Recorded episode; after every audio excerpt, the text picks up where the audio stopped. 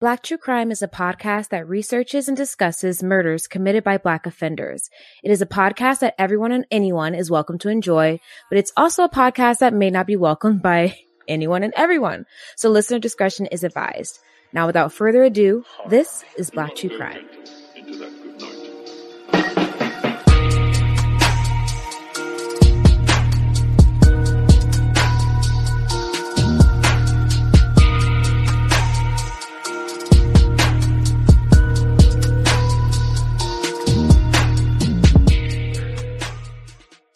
Hello, everyone. Hi guys. I'm Kayla, your host, I'm Kristen, your co-host. What's poppin'? and welcome back to another episode of Black True Crime. We're we, here. We are here and we're excited for today's episode. But before we start today's episode, we have a couple announcements today. Period. Yeah, we don't usually do announcements, but we got some stuff that we want to share with you. First, Confession episode number seven is available now to everyone. A lot of people have already watched it, but I want everyone to be able to watch it and it's on YouTube. So all you have to do is click on the link in our bio on one of our um, social media platforms or just visit youtube.com slash c slash black true crime podcast. Second announcement for today, we are now accepting advertisements from you guys. So if you guys have like a small business that you want to advertise on Black True Crime to our audience, you can totally hit us up and uh, we can talk about that. You can go to blacktruecrime.com and just cl- click on the advertise tab for more information. Period. Get your name out on a platform that you already support, that you already love, and we will support you in return. Mm-hmm, hmm Okay, so now that we got all the other shit out of the way, let's start the episode. In 1961, a young girl was born into a family that would never truly love her. She had to raise her own young siblings while trying to figure out where they'd get their next meal. You're probably empathizing with that little girl right now, but would you feel the same way if she grew up to be a cold-blooded murderer? Join us as we discuss her cruel crimes and the childhood that created the criminal named Celeste Carrington. Mm. I'm not gonna lie, I love her name. What can Yeah. I say? Um, it sounds like a stage name for sure. It doesn't sound like something that she was given, Right. but definitely sounds like she was destined to be on my TV screen doing something or something. Or destined to be wealthy.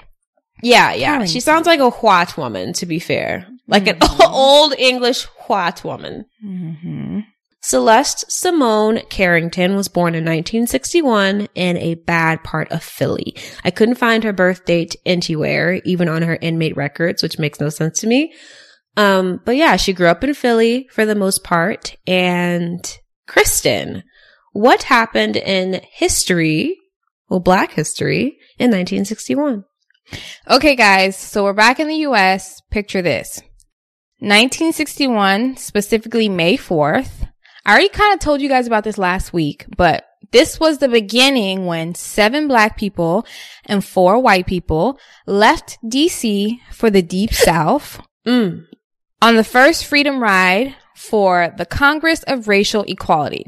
So last week we kind of talked about what happened in 1965. We spent just a bit on it because I really want to spend a lot on world um, black history. But Mhm. yes, this was the first freedom ride Mm. that the Corps actually went on from DC to the Deep South. Also, what happened in 1961? Riots on the campus of University of Georgia. Uh, apparently there were some segregationists who did Mm. not want two black students, Hamilton Holmes and Charlene Hunter, to enroll at the institution. Fortunately, and this was in September of 1961, fortunately, they failed.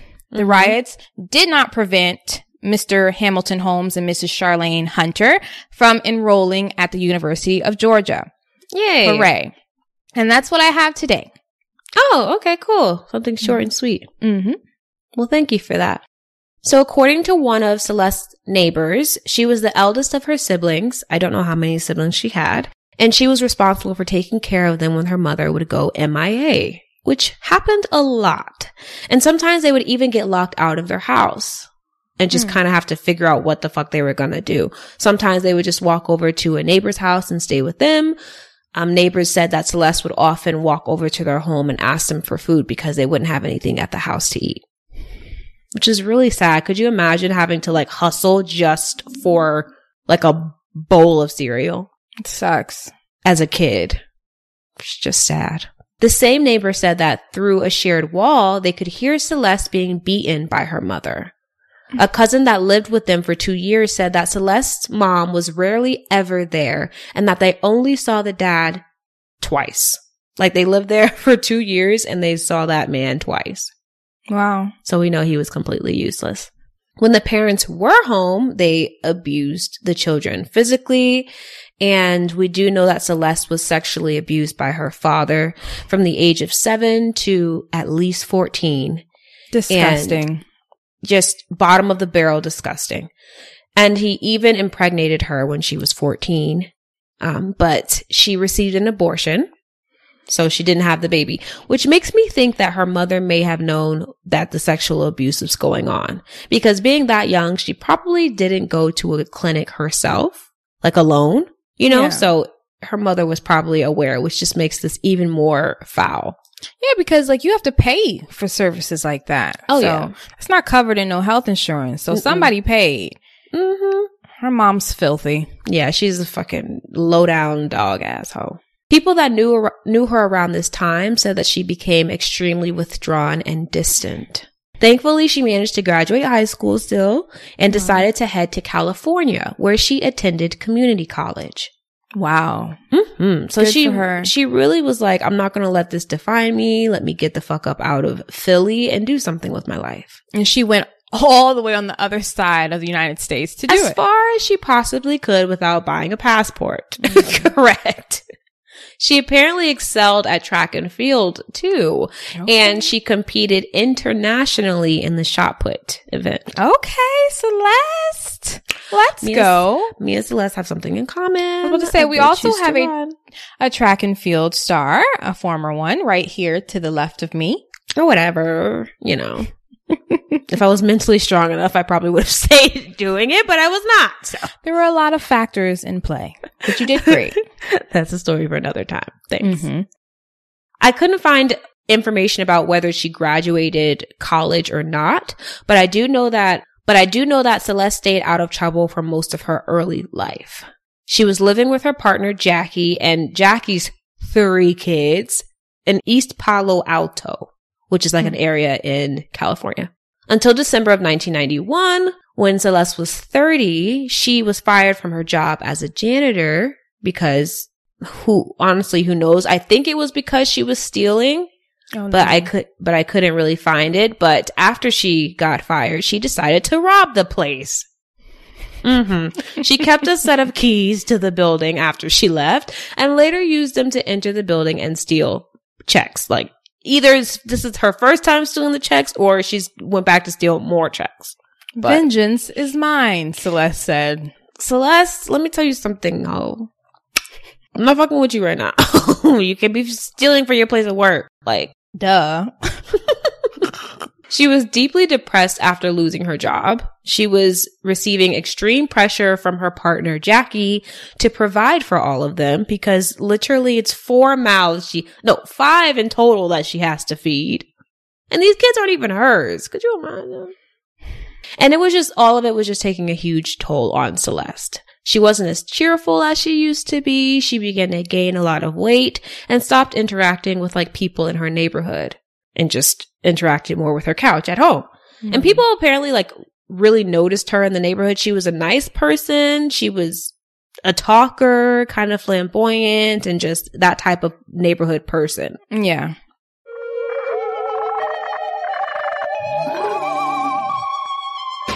Hello, and welcome to the unofficial official story. My name is Koji, and I am the expert in quotes, of course.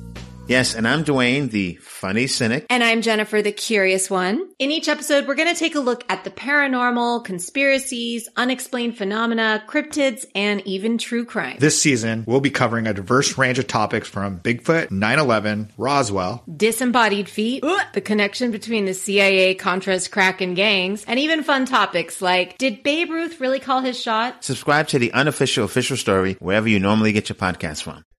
Then Celeste decided that instead of getting a job, she was just going to rob more places that she previously cleaned for. Cleaned for.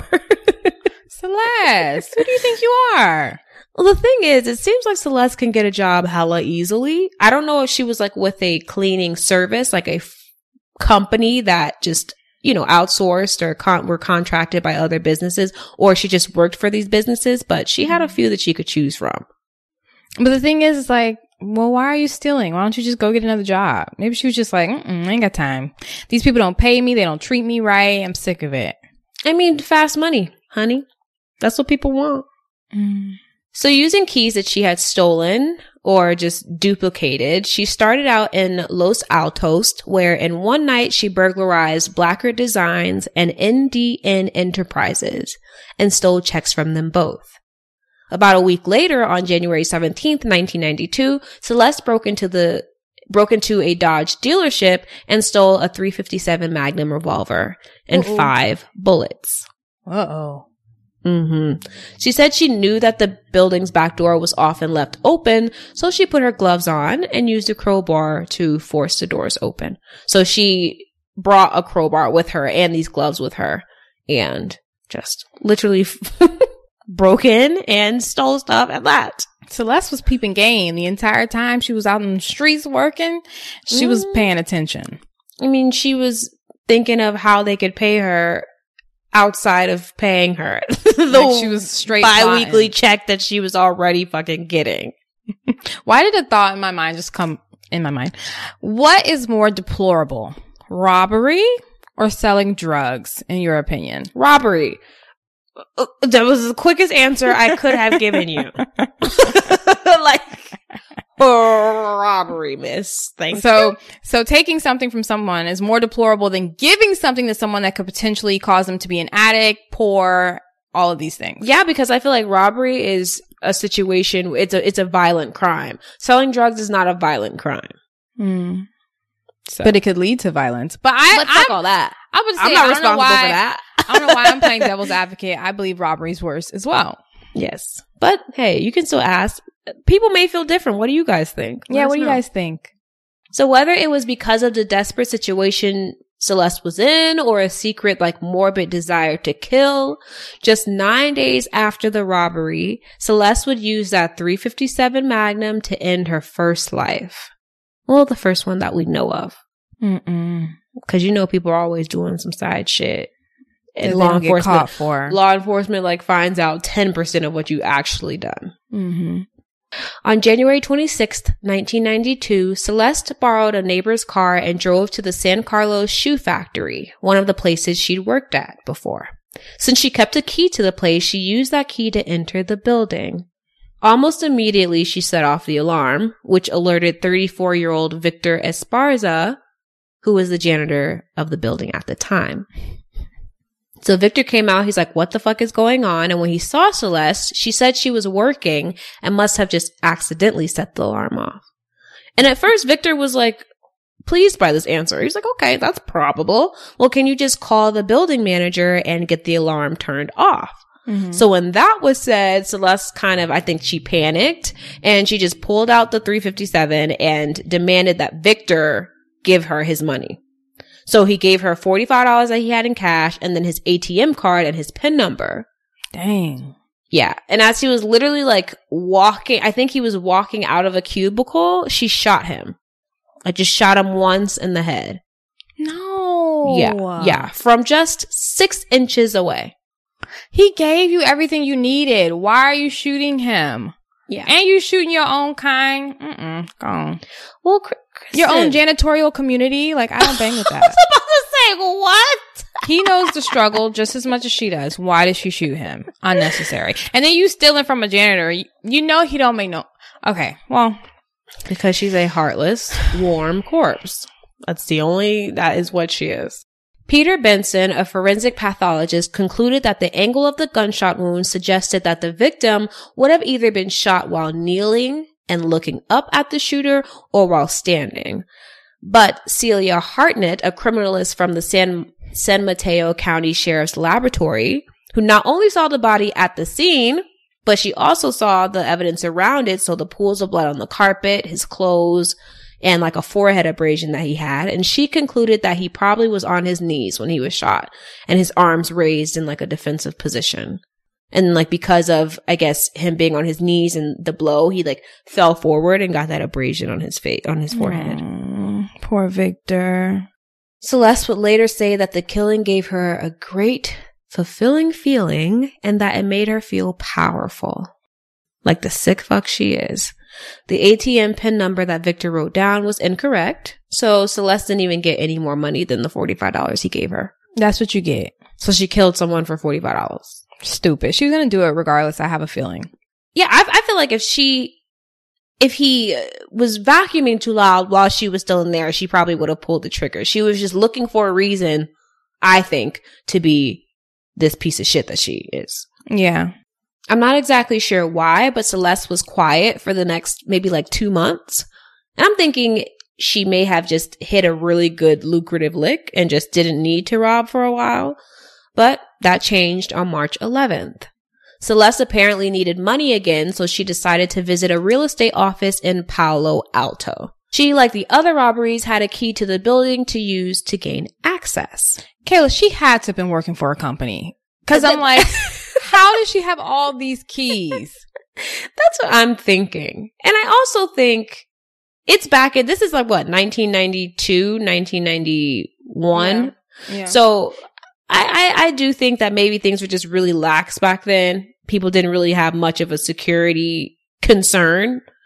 So maybe they were just really lax in that area. I guess. But if I fire somebody and they still have the keys to the establishments that I'm giving people to work at, like Mhm. that's a liability, period. I think that once you fire someone that's had a previous key, you should change the locks because sometimes she just duplicated the key. It wasn't the original. So yeah, they could be avoided for sure.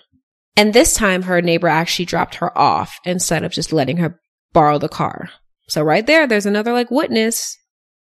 Celeste brought a pair of gloves, a screwdriver, and the same gun with her. When she went to unlock the door, the key wouldn't work, so she watched the building for, from outside and saw two janitors working inside.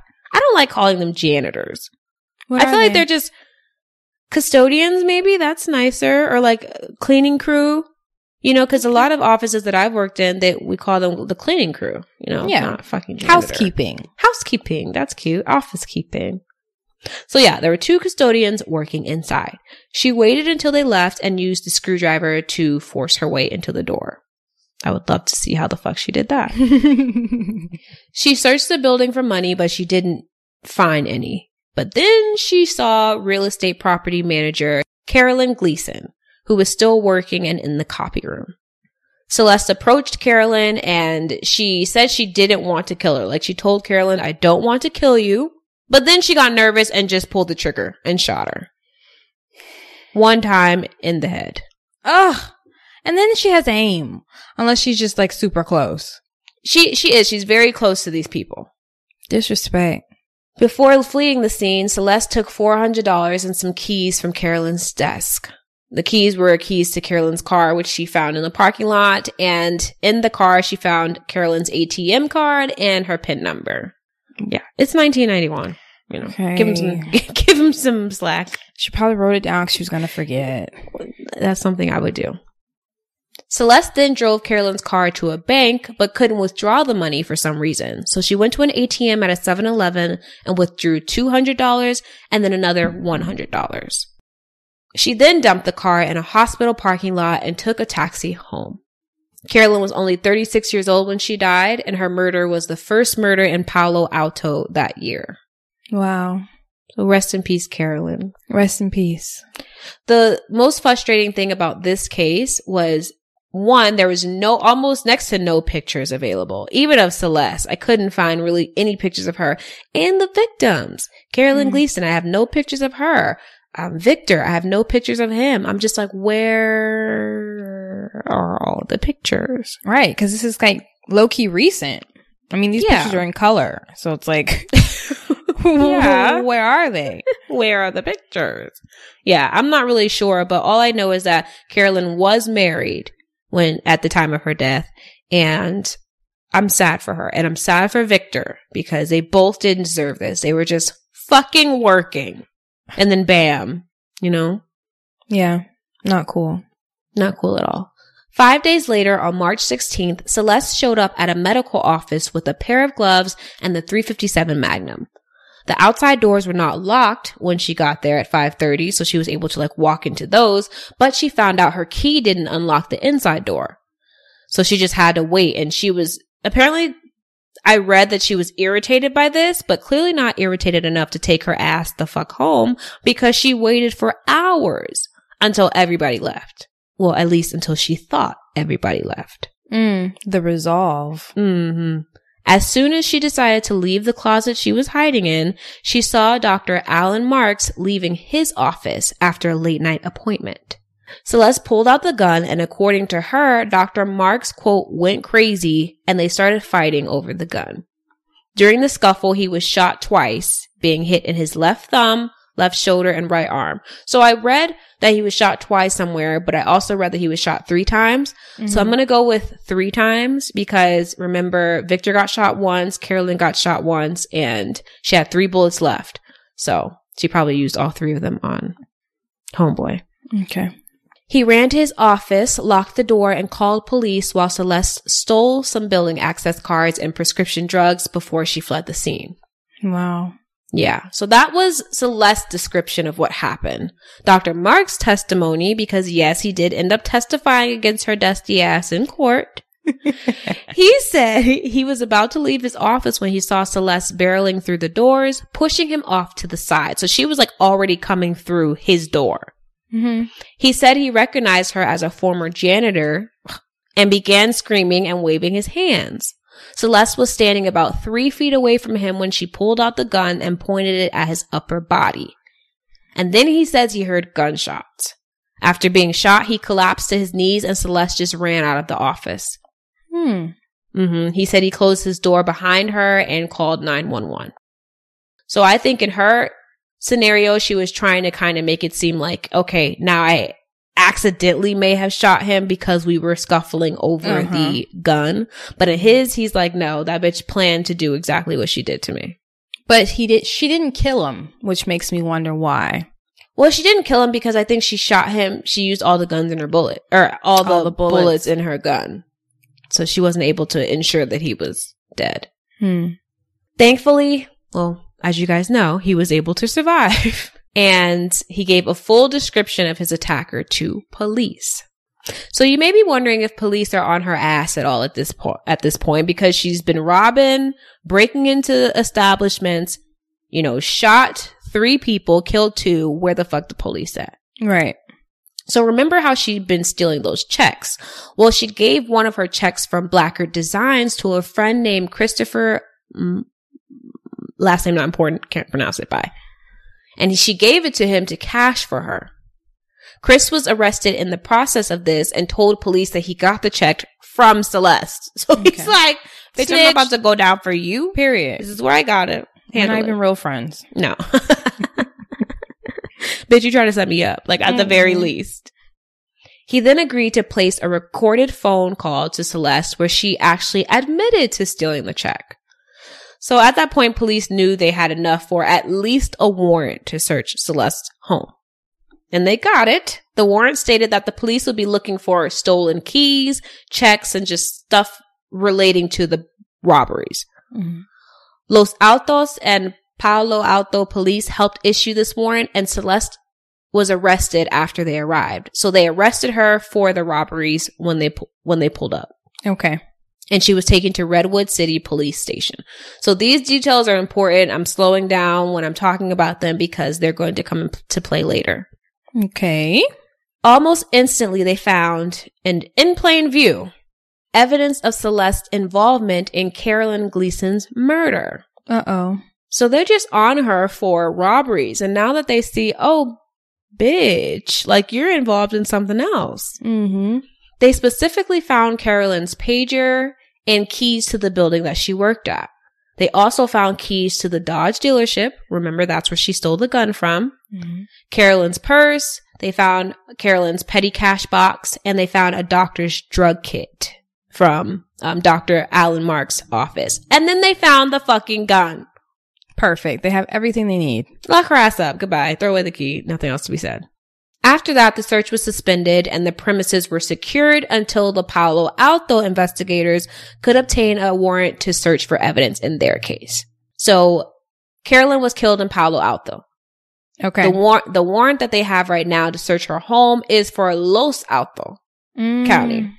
And it, so they can't continue to search because now it's a totally different situation that they're searching for. Okay. At this point, Celeste has been taken to Redwood, Redwood City and is being questioned by police. She waived her Miranda rights and when confronted with some of the evidence that they'd already found in her home, she eventually confessed to murdering Carolyn Gleason.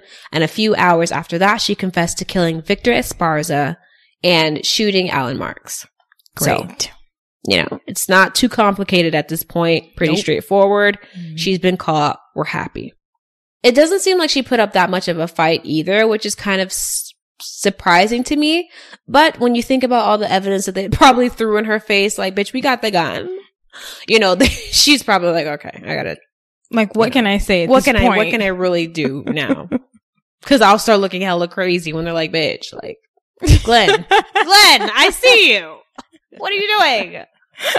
They'll just put the gun on the table. It's evident. We, found, it in your, home. it has your fingerprints on it. Bitch, you're done. We have a witness. We have a witness. You left someone alive. Are you stupid? You failed.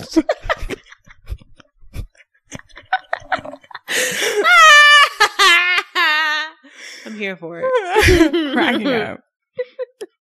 Okay. Where the fuck were we? Okay. So now this bitch is going to trial. And you guys know one of my favorite parts of doing any of this is the defense. I like to Hmm. figure out what the fuck the defense is going to do with this harlot of a woman and her case.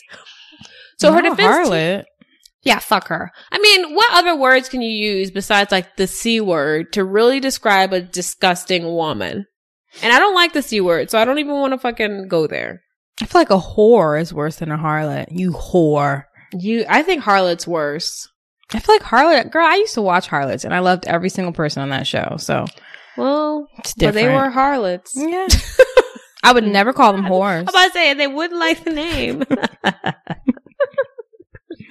okay. So her defense team basically wanted the entire case thrown the fuck out. So walk with me, Kristen. Hold my hand and walk down this road with me. I'm trying.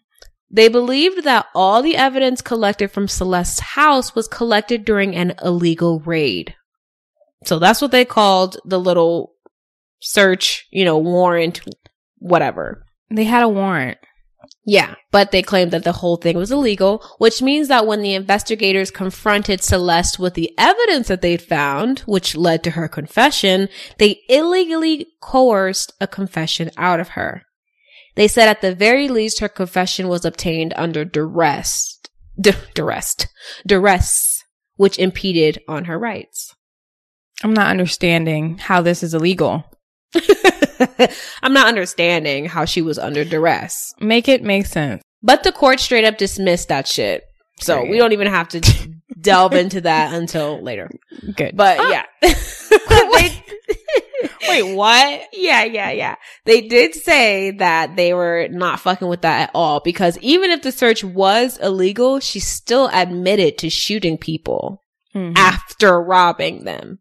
So I don't know. It, it, mm, But it we'll wasn't. So period. The prosecution basically felt like they had the case in the bag because of obviously all the solid evidence they had. And they didn't spare Celeste at all. They made sure the court knew that she'd previously tried to escape from where she was being held in the county jail. She was snitched on by a fellow inmate named Cindy Kashmiri, and she told a sheriff's deputy on a recorded line that Celeste asked her for a metal knife. So Cindy was working in the kitchen at the time and she had access to these knives. So instead of giving her a metal one, because I don't think she had access to it, she gave her a hard plastic knife that was only used by jail staff. So Mm. wasn't accessible, you know, wasn't given to inmates on the regular. And she also asked for a piece of aluminum foil, and Cindy gave her both. When Cindy gave Celeste the knife, she made a comment about the officers not carrying guns, to which Celeste replied, quote, well, I can always take one of the inmates up to the counter where the deputies are and ask for the scissors to cut their hair. Cindy took this as, and so did I, took this as, bitch, I'm gonna like threaten somebody's life. Hello, duh plotting clearly. take take these scissors, hold it to someone's neck, and convince them or threaten them to take me out of here. right, because that's what you would do with a gun. Exactly, because that's what the fuck she'd been doing. Mm-hmm. Cindy felt like after she realized this, she felt like she needed to report the incident. So, you know, nobody would get hurt. Bitch, yeah, right. You wanted leniency.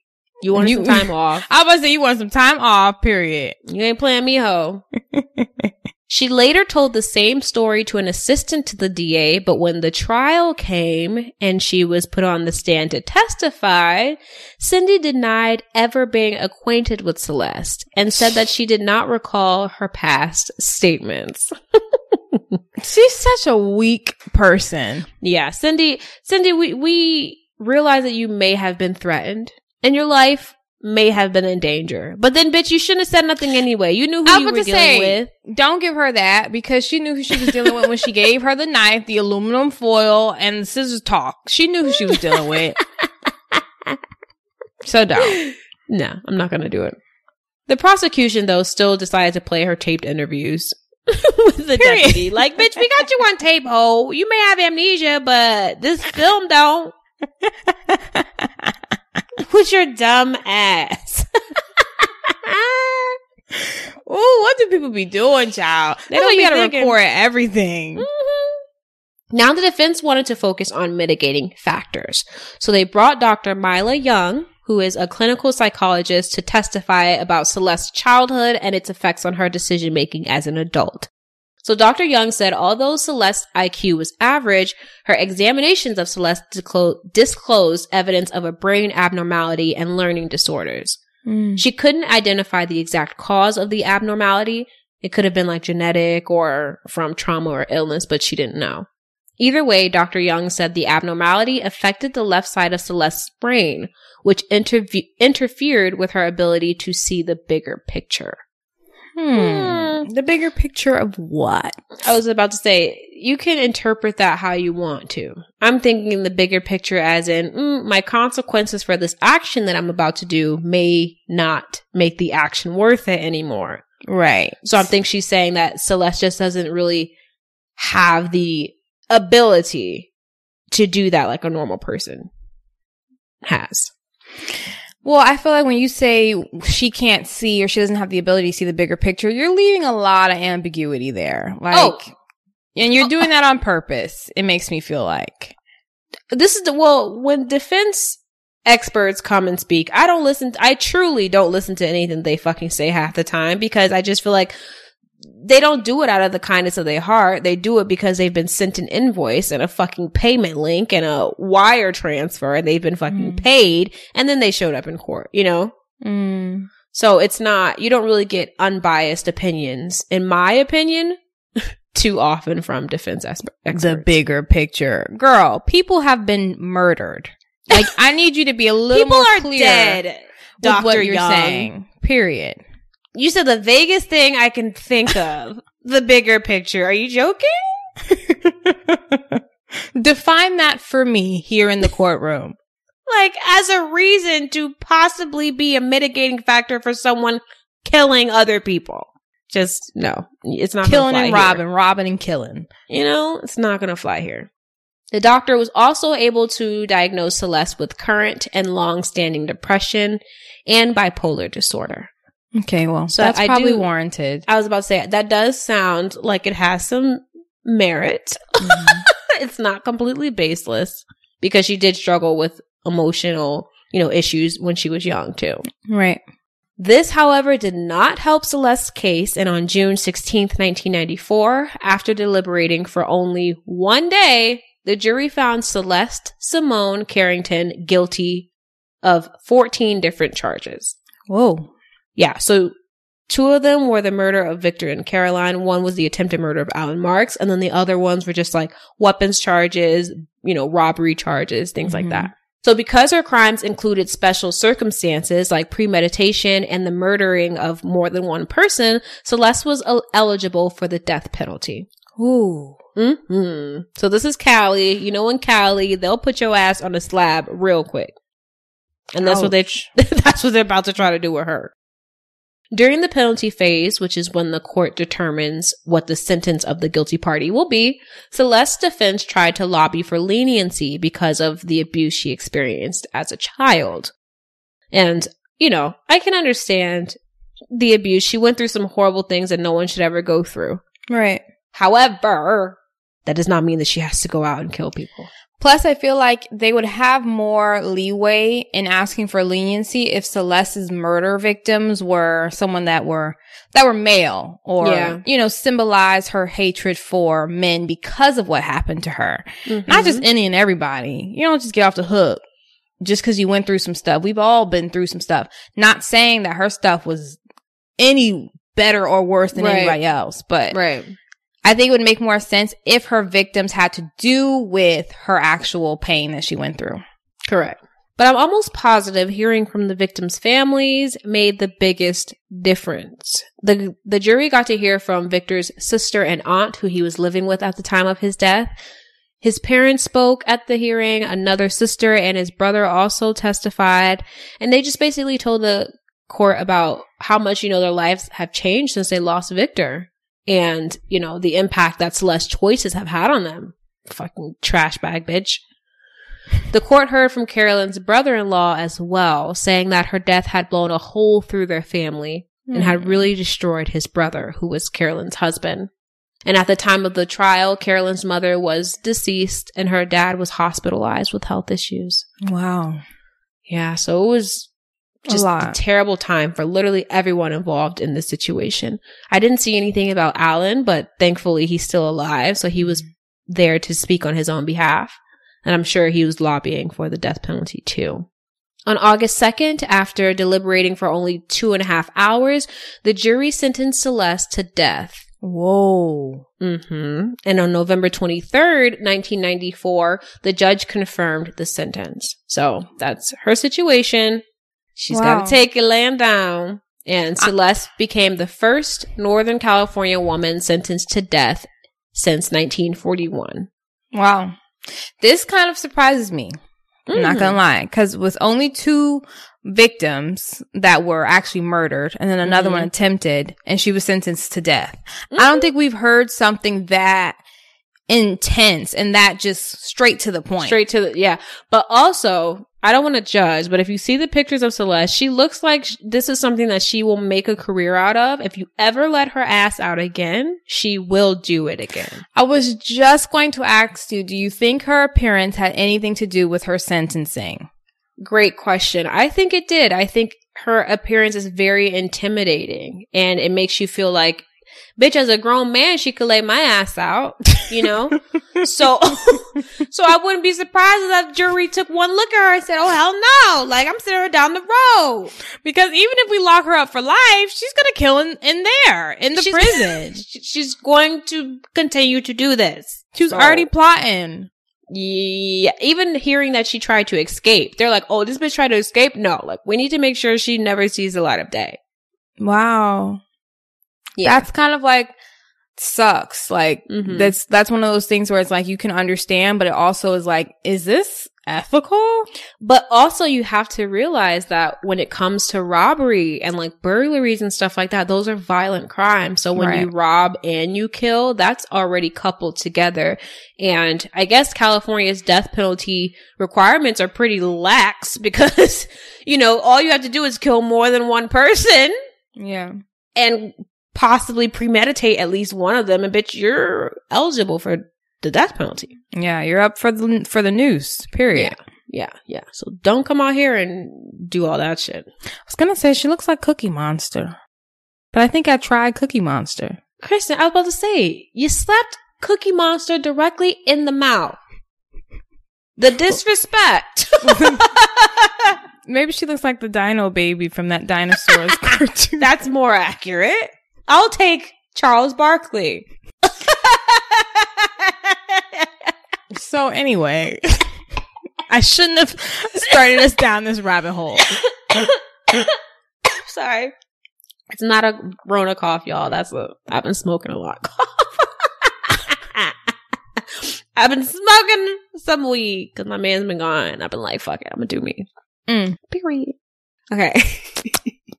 so with all death penalty cases in California, they are automatically appealed unless you like sign something waiving your appeals or whatever. But Celeste's um, sentence was automatically appealed.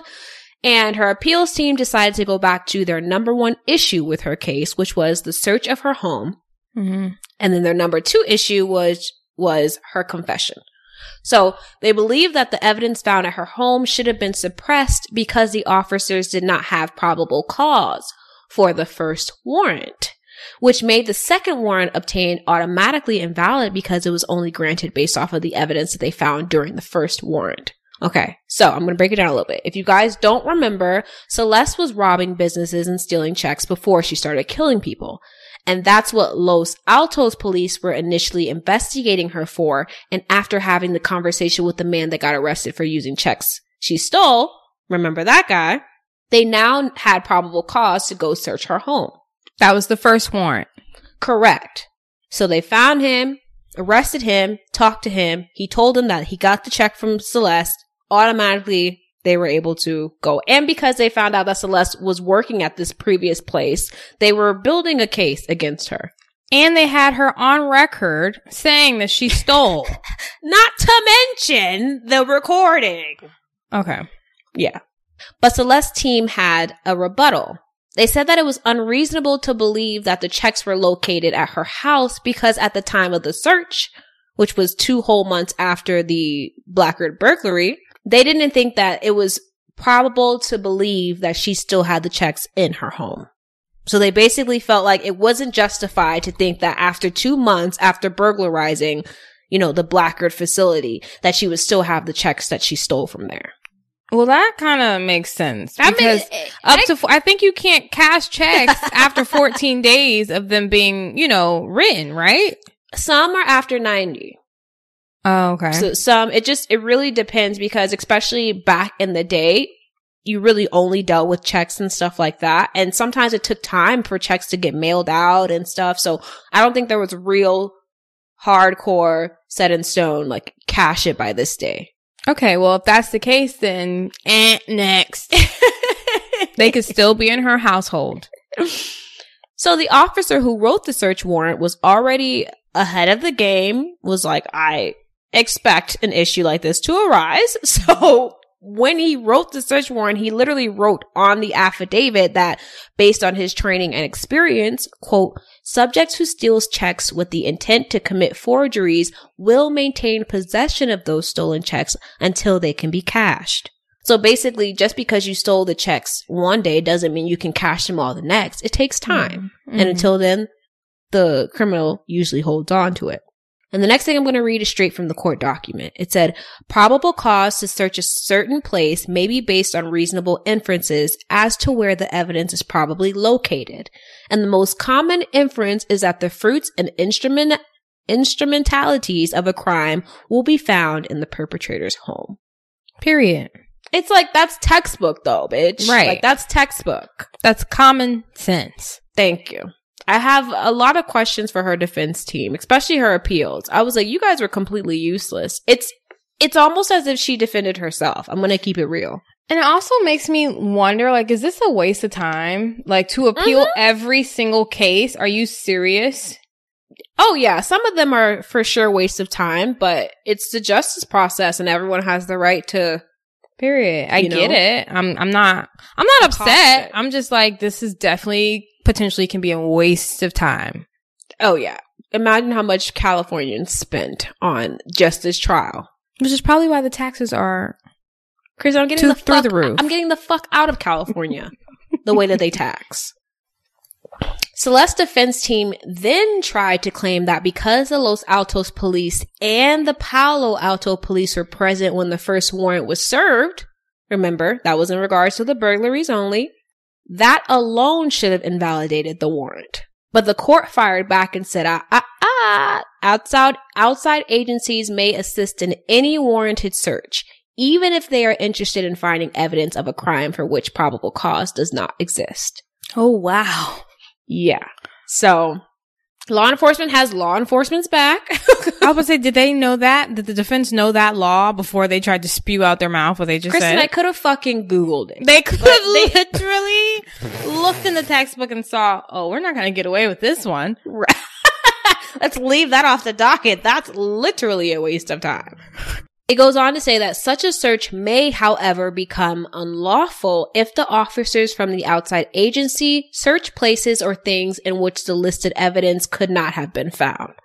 Okay. So remember, they were looking for checks and keys and stuff like that in the home. So if you're looking in like, I don't know, sh- the, bathroom shower or something like that, it's very unlikely that either of those things would be there. And that's where it would become a problem. right. But the court said that wasn't the case here. The court said that the Palo Alto officers, quote, did not exceed the scope of the search authorized by the warrant. And in fact, observed Carolyn Gleason's property in plain view. So not even trying to search, bitch, I saw it. So you can't come for me on that. Glenn, I see you. It was right there. Like, if you haven't seen Talladega Nights, pause this and just go watch it. Glenn, I see, I see you. you. okay. And the defense's last Hail Mary, the confession. Celeste felt that her confession was involuntary and therefore should have been suppressed. And just so you guys know, a confession can be suppressed only if it was obtained by means of threats or promises pertaining to sentencing. So if you go up to someone and you say, hey, you know, if you tell us what happened, if you tell us that you killed this person, you'll be able to get a lighter sentence. If that was said, then that's completely inadmissible. Whatever is said after that, confession, whatever, inadmissible. Or if you don't tell us, you're going to be in jail for the rest of your life. Can't say things like that. if you don't tell us, I'm going to hang you by your fucking toes against this wall and beat you senseless.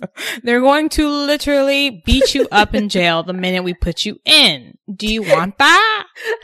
is your is your butthole loose already? Well, I get it ready. She was gonna go for the butthole. Kayla, leave people's anuses alone. I love buttholes. I love them. I learned today, no bullshit. I learned listening to one of my other favorite podcasts. I learned that you have an anus and you have a rectum. Your anus is that little cute hole, and then the rectum is inside. Guys, Kristen's face. And then the rectum, the rectum is inside. So when you go to poop, the rectum opens and pushes the poop out and then allow, and then closes and then allows your anus to open and let the poop out. okay, well that was seriously disgusting. Like the most disgusting thing I've heard since our last like two confessions ago. Never do that again. Okay. Well, it's the truth. And there's nothing cute about a butthole. Well, I think they're dainty and adorable. Get out. Anyway, back to the confession. Okay. so here's a little walk through her interrogation and confession. like, guys, Kristen's face. Kristen is still toe up. Mm, I smell something. Me too. so here's a little walk through her interrogation and confession. So she waived her Miranda rights at around 5:15 p.m. on the day of her arrest. She was then told by a Palo Alto detective that she was arrested for the Los Altos burglaries, but that he wanted to talk to her about the murder of Carolyn Gleason as well. Hmm. So she was aware that she was arrested for the burglaries, but they were there to talk to her about some other shit, which happens a lot. okay. To encourage her to speak freely about what happened, he, and he meaning the detective, suggested that the murder might have just been an accident and that there might be some mitigating circumstances in regards to the murder. Mm. Which we all know, like, if you watch First 48 at all, you've seen them do this. hmm In this case, the officer said, quote, what if Carolyn scared you? She confronted you. Or maybe there was someone else with you, end quote. So Celeste felt like he used these comments to imply a promise. So basically she says in her mind and basically her defense team's mind too, because why the fuck would they allow this to even be said if they didn't believe it?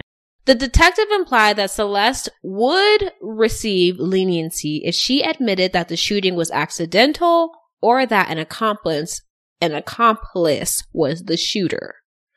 Hmm. Yeah. I don't think it was saying, "Oh, you'll receive a lighter sentence." I do say that. believe it kind of hints to coercion a bit. Oh, really? Heck yeah, because like you, I I just see it as a way. It doesn't make sense though because it's like, why would the prosecuting side try to give you mm. a way out? You know what I'm saying by saying, well, maybe there was someone else. But at the same time, if that was said by the defense or somebody who was on her side, that would have been coercion. Period. Wouldn't it not have been? No, because all he said, if this is what he said, quote, verbatim, if he said, what if Carolyn scared you? She confronted you, or maybe there was someone else with you. She's saying that that was saying, him saying, okay, if you tell me how this Right. went down, you will receive leniency. That's not what he did. What he did was say, if you tell me what happened, you could receive leniency, meaning there may be some type of mitigating factor involved in the killing, but I won't know until you tell me what happened.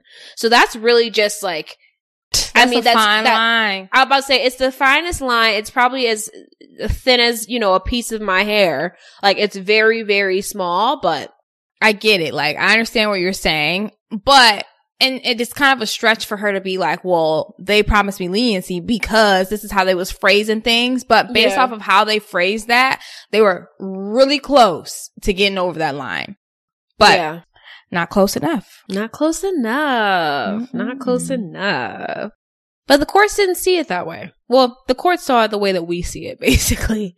They said that they have consistently ruled that officers may point out to suspects that the punishment for their crime may depend on the role they played in it and their state of mind at the time, which Mm. is almost exactly what that officer did. Mm-hmm. He was like, you know, well, hey, maybe you weren't, you were just there and somebody else may have done it. These are possibilities. The court said, quote, although such a comment carries an implication that the suspects might be better off if they confessed and explained any mitigating circumstances, such an appeal is not objectionable so long as officers did not promise anything specific. Okay.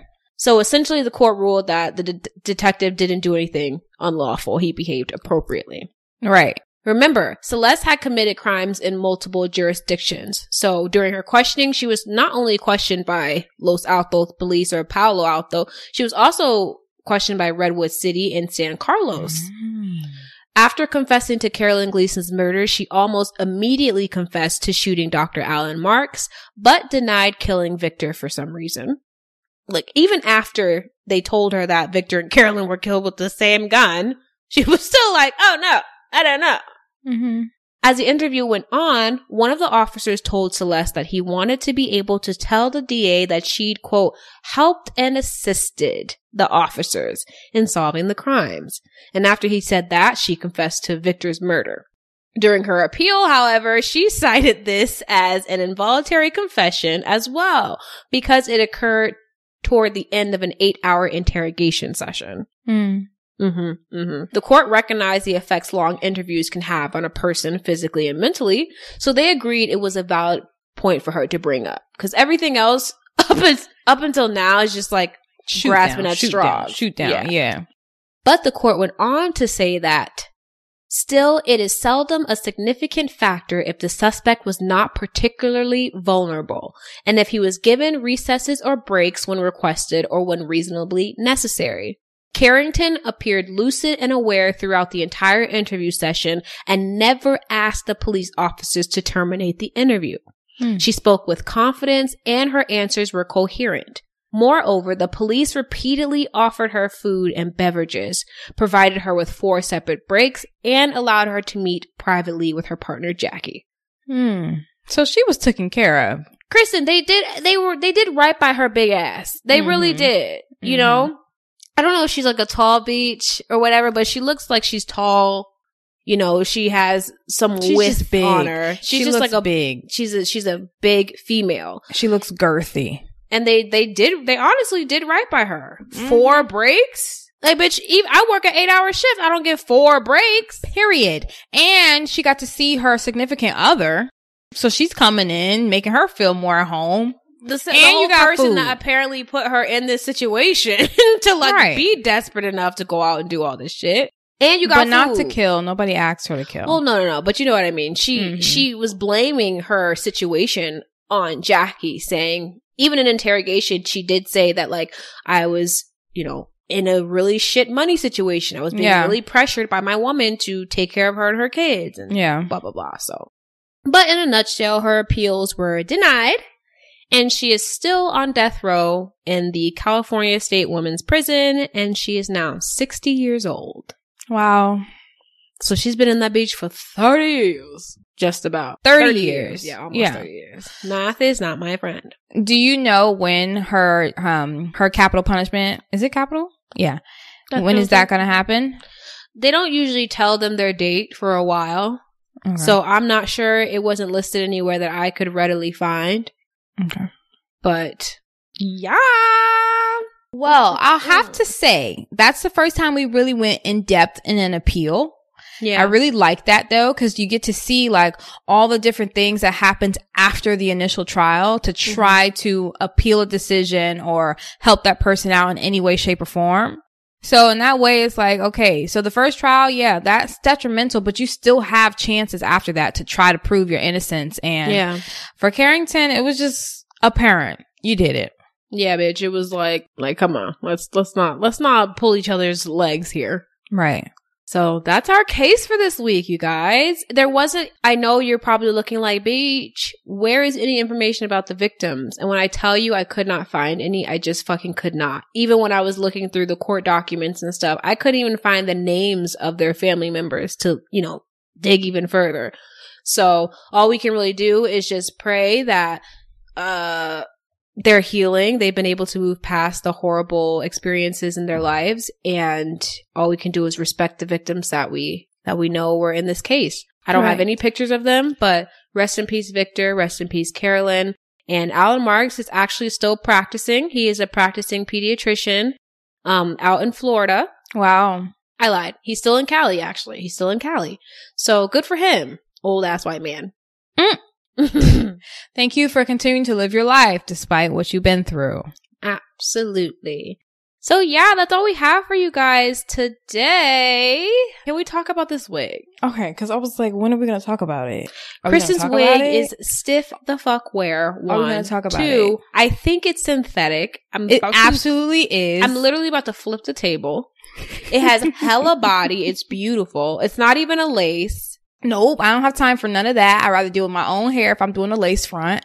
She's giving 35 and three kids in. No, I'm giving 28 with a man who pays my bills and maybe a kid at home. Oh God. Definitely, definitely giving mother vibes. And Slash I'm auntie. I'm here for it. I love it. I literally, y'all, I got this wig for $38 at the beauty supply. Don't think it takes much to be cute. it doesn't. Bitch, I got this fake ass ponytail for $17 at my local store. So And that's it. make it do what it do for you. Do what it do. Yeah.